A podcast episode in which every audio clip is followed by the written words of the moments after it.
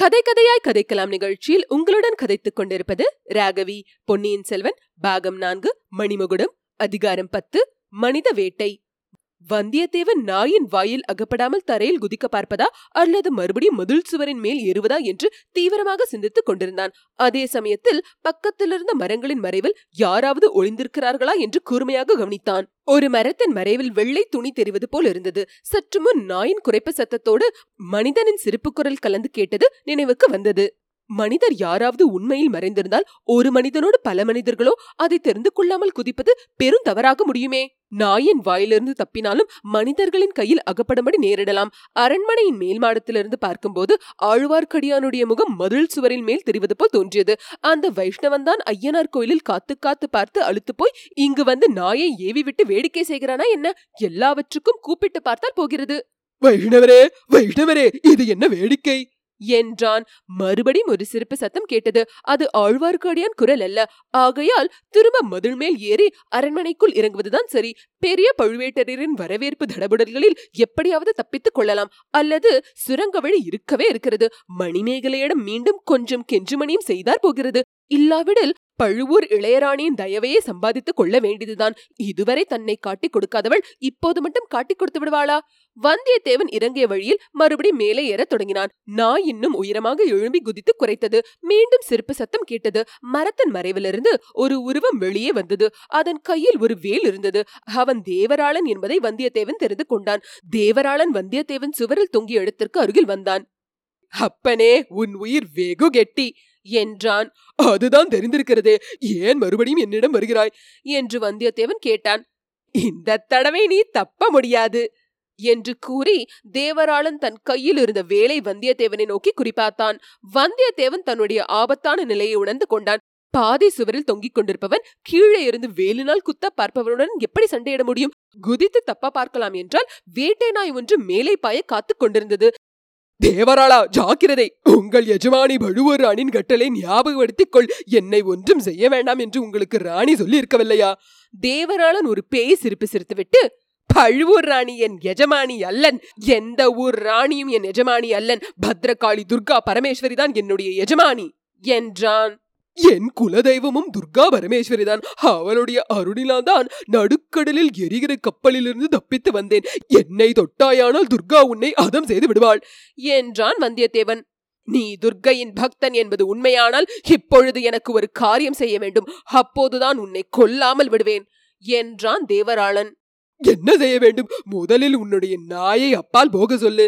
இந்த பக்கம் ஒரு வீர வைஷ்ணவன் வந்தான். அவனை தேடி பிடிப்பதற்கு நீ ஒத்தாசை செய்தால் உன்னை சும்மா விட்டு விடுகிறேன். எதற்காக அவனை பிடிக்க வேண்டும்? என்றான் வந்தியத்தேவன். துர்காதேவிக்கு ஒரு வீர வைஷ்ணவனை பலி கொடுப்பதாக நான் சபதம் செய்திருக்கிறேன். அதற்காகத்தான் என்றான் தேவராளன். இந்த சமயத்தில் வந்தியத்தேவன் மதில் சுவரில் பிடித்து தொங்கிக் கொண்டிருந்த சிறிய செடி வேரோடு பேந்து வர ஆரம்பித்தது. வேலின் முனையில் சிக்காமல் எப்படி தேவராளன் கழுத்தில் மேல் குதிப்பது என்று வந்தியத்தேவன் யோசித்துக் கொண்டே அந்த வீர வைஷ்ணவனின் அருமை சிநேகிதன் அவனுக்கு ஒருபோதும் நான் துரோகம் செய்ய மாட்டேன். அவனுக்கு பதிலாக என்னையே பலி கொடுத்து விடு என்றான். அப்படியானால் இந்த வேலுக்கு இப்போதே இரையாகிவிடு என்று தேவராளன் வேலை தூக்கி வந்தியத்தேவன் மீது குறிப்பார்த்தான். வந்தியத்தேவன் செடியை விட்டுவிட்டு வேலன் முனைக்கு அடியில் அதை தாவி பிடித்துக் கொண்டு கீழே குதித்தான். குதித்த வேகத்தில் தரையில் மல்லாந்து விழுந்தான். தேவராளன் அந்த அதிர்ச்சியை சமாளித்துக் கொண்டு வேலை தூக்கினான். அந்த சமயத்தில் பின்னாலிருந்து ஒரு உருவம் ஓடி வந்து தன்னுடைய கையிலிருந்து தடியினால் தேவராளன் தலையில் ஓங்கி ஒரு போடு போட்டது. தேவராளன் வந்தியத்தேவன் பேரில் புத் என்று விழுந்தான். நாய் தன் எஜமானை தாக்கியவன் பேரில் பாய்ந்தது. ஆழ்வார்க்கடியான் அதற்கும் சித்தமாய் இருந்தான். தன்னுடைய மேல் துணியை விரித்து நாயின் தலை மீது போட்டான். நாய் சில வினாடி நேரத்துக்கு கண் தெரியாத குருடா இருந்தது. அச்சமயம் சுருக்கு போட்டு தயாராக வைத்திருந்த காட்டுக் கொடியை அதன் கழுத்தில் இருந்து வைஷ்ணவன் நாயை ஒரு மரத்தோடு சேர்த்து பலமாக கட்டினான். இதற்குள் வந்தியத்தேவன் தேவராளனை தன் மேலிருந்து தூக்கி தள்ளிவிட்டு எழுந்தான். தேவராளன் வைஷ்ணவனுடைய ஒரே அடியில் நினைவு எழுந்து மூச்சையாகி கிடந்தான். இருவரும் இன்னும் சில காட்டுக் கொடிகளை பிடுங்கி அவனுடைய கால்களையும் கைகளையும் கட்டி போட்டார்கள். பிறகு வந்தியத்தேவன் வேலையும் ஆழ்வார்க்கடியான் கைத்தடியும் எடுத்துக்கொண்டு கிளம்பினார்கள். சம்புவரையர் மாளிகையின் வாசற் பக்கத்தை தவிர மற்ற மூன்று பக்கங்களிலும் நெடுந்தூரத்துக்கு காடு மண்டி கிடந்தது. அதற்குள்ளே புகுந்து விட்டால் வெளியில் வருவது கஷ்டம். ஆகையால் வந்தியத்தேவனும் ஆழ்வார்க்கடியானும் மதில் சுவர் ஓரமாக விரைந்து சென்றார்கள். விரைந்து நடக்கும் போதே ஆழ்வார்க்கடியான் நீ புத்திசாலி என்று நினைத்தேன். நான் நினைத்தது தவறு என்று இப்போதே தெரிந்தது என்றான். அவசரப்பட்டு சுரங்க வழியில் புகுந்ததை சொல்கிறீரா? அதன் மூலமாக எவ்வளவு பயங்கரமான மர்மங்களை கண்டுபிடித்திருக்கிறேன் தெரியுமா? என்றான் வந்தியத்தேவன். அது ஒரு புறம் இருக்கட்டும். வைஷ்ணவனை கண்டுபிடிப்பதற்கு ஒத்தாசையா இருக்கிறாயா? என்று தேவராளன் கேட்டதும் ஆகட்டும் என்று சொல்லி தொலைப்பதற்கு என்ன? வீணாக ஏன் அபாயத்துக்கு உள்ளாக வேண்டும்? என்றான் வைஷ்ணவன். எல்லாம் சவகாச தோஷந்தான் என்றான் வந்தியத்தேவன். யாருடைய சவகாசத்தை சொல்கிறாய்? இத்தனை தவறு செய்யும்படி நான் உனக்கு ஒரு நாளும் சொன்னதாக நினைக்கவில்லையே. உண்மை சொல்லவில்லை ஐயா. பொன்னியின் செல்வரை சொல்கிறேன். அவரை பார்த்து பழகிய பிறகு பொய் சொல்வதற்கு உள்ளம் இடம் கொடுக்கவில்லை. உயிர் தப்புவதற்கு கூடவா? அவ்வளவு சத்திய சந்தனாகி விட்டாயா? அது மட்டுமல்ல நீர் எங்கேயோ பக்கத்தில் மறைந்திருக்கிறீர் என்று எனக்கு தெரியும். நான் உம்மை பிடித்துக் கொடுக்கிறேன் என்று தேவராளனும் சொல்வதை நீர் கேட்டுக்கொண்டிருந்தது உண்மை என்று நம்பிவிட்டால் இந்த ஆபத்து சமயத்தில் எனக்கு உதவி செய்ய வந்திருப்பீரா? அப்பனே உன் அறிவு கூர்மை அபாரம். சந்தேகமில்லை. உண்மையில் தேவராளன் கேட்ட கேள்விக்கு நீ என்ன பதில் சொல்லப் போகிறாய் என்று கேட்க நான் மிகுந்த ஆவலாகத்தான் இருந்தேன். பார்த்தீரா நீர் ஒரு சந்தேக பிராணி என்று நான் கருதியது சரியாய் போயிற்று. அதை தவிர எப்பேற்பட்ட நன்மை வருவதாயிருந்தாலும் வாய் வார்த்தைக்கு கூட சிநேக துரோகமாக எதுவும் நான் சொல்லும் வழக்கமில்லை. ஆனால் நீர் ஐயனார் கோயிலில் காத்திருக்கிறேன் என்று சொல்லிவிட்டு இங்கு வந்தது எப்படி? சுரங்க வழியில் உம்மை காணாமல் திண்டாடியிருப்பேனே! என்றான் வந்தியத்தேவன்.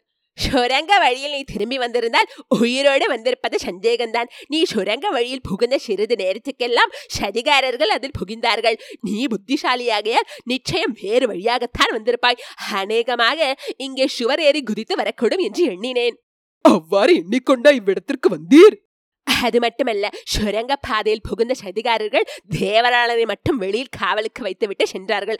அவர்கள் திரும்பி வரும்போது ஐயனார் கோயிலில் யாரும் இல்லாமல் இருக்க வேண்டுமாம். அதற்காக ஏதோ சமிங்கை செய்துவிட்டு புகுந்தார்கள் போலிருக்கிறது. ஆனால் அது எனக்கு தெரியாது.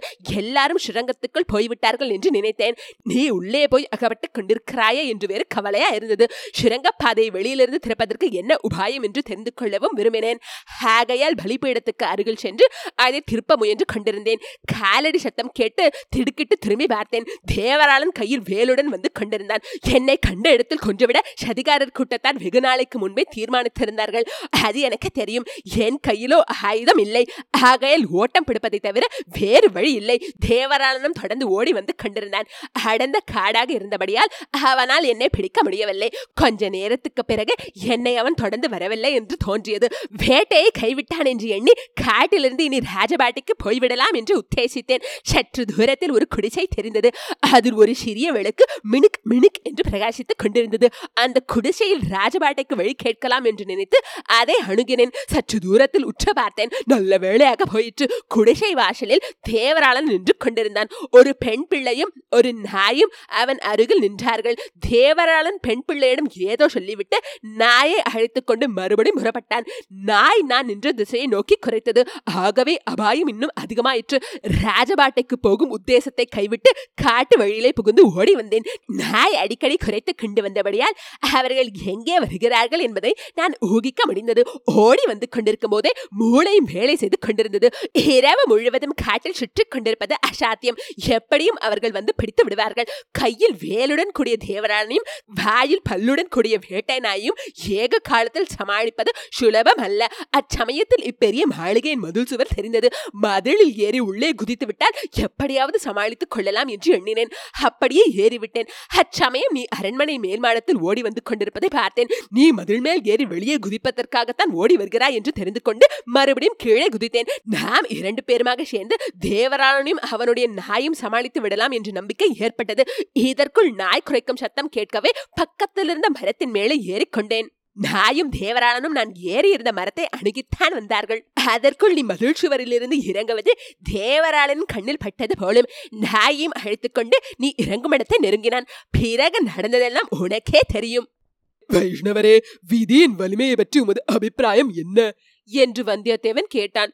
இது என்ன கேள்வி? திடீரென்று விதியின் பேரில் உன்னுடைய எண்ணம் போனது ஏன்? ஒவ்வொருவரும் பிறக்கும் போதே இன்னாருக்கு இன்னபடி என்று பிரம்மதேவன் தலையில் எழுதி விடுவதாக சொல்கிறார்களே அதை நீர் நம்புகிறீரா இல்லையா?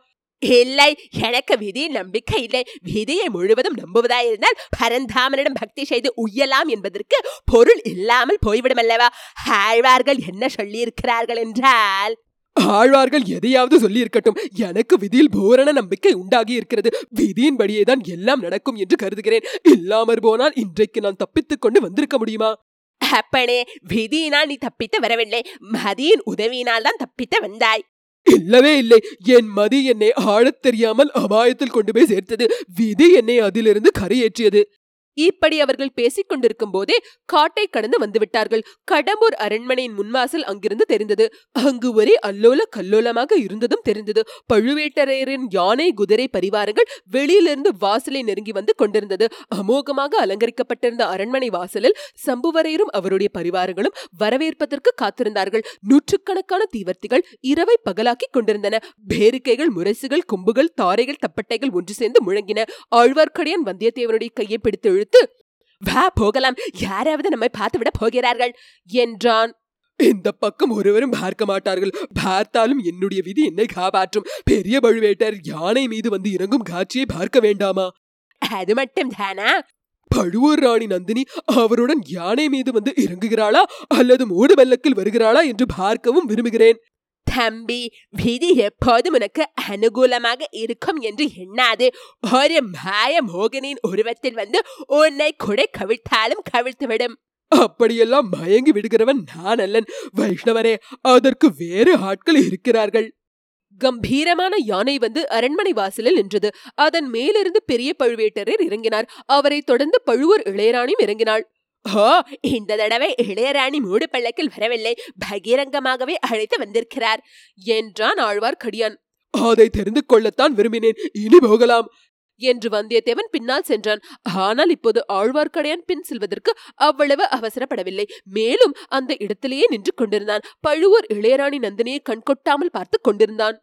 தற்செயலாகவோ அல்லது அவனுடைய மனோசக்தியினால் இழுக்கப்பட்டுத்தானோ என்னவோ நந்தினி அந்த பக்கம் திரும்பி பார்த்தாள். ஆழ்வார்க்கடியானுடைய முகம் இருண்ட மரங்களின் மத்தியிலிருந்து எட்டி பார்த்து கொண்டிருந்ததை கூர்ந்து கவனித்தாள். அவள் முகத்தில் உடனே பீதியின் சாயல் பரவிற்று. இளையராணியின் முகமாறுதலை பெரிய பழுவேட்டரர் கவனித்தார். அவள் பார்த்த திசையை அவரும் ஒரு தடவை கூர்ந்து நோக்கினார். இரண்டு உருவங்கள் நெருங்கி வளர்ந்திருந்த மரங்களின் இருண்ட நிழலில் மறைந்து கொண்டிருந்தன. உடனே சம்புவரையர் காதோடு ஏதோ சொன்னார்.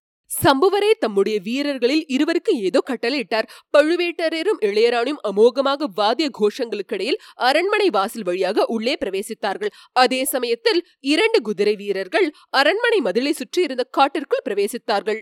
குதிரைகளை காட்டுக்குள் அவர்கள் கஷ்டத்துடன் செலுத்திக் கொண்டு போனார்கள். வெகு தூரம் சென்று யாரும் இருப்பதாக தெரியவில்லை. கிட்டத்தட்ட காட்டை கடந்து அப்புறத்தில் சமவெளியாக இருந்த மைதானத்தண்டை வந்து விட்டார்கள். அண்ணே காட்டில் ஒருவரும் இல்லை. கிழவரின் மனபிராந்திதான் என்றான் அவர்களில் ஒருவன். அச்சமயம் நாய் ஒன்று அவர்களுக்கு எதிரே ஊழையிட்டுக் கொண்டு வந்தது. தம்பி நாய் எப்போது ஊழையிடும் தெரியுமா? என்று மற்றவன் கேட்டான். யாராவது செத்துப்போனால் ஊழையிடும் என்றான் முதலில் பேசியவன்.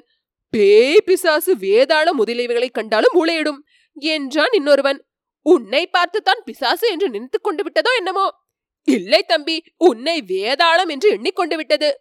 இச்சமயம் அவர்களுடைய தலைக்கு மேலே பயங்கரமான பேய் சிரிப்பை கேட்டு இருவரும் திடுக்கிட்டு அண்ணாந்து பார்த்தார்கள். இரண்டு பேரும் தலைக்கு மேலேயும் இரண்டு மரக்கிளைகளின் மீது இரண்டு வேதாளங்கள் உட்கார்ந்திருந்தன. இரண்டு வேதாளங்களும் அந்த இரண்டு வீரர்களின் கன்னத்திலும் பளியர் என்று அறைந்து கொழுத்தை பிடித்து நடுக்கி கீழே தள்ளின. பிறகு அந்த பொல்லாத வேதாளங்கள் குதிரைகளின் மீது ஏறிக்கொண்டு காட்டை கடந்து மைதானத்தில் விரைந்து சென்றன. இத்துடன் அதிகாரம் பத்து முற்றிற்று.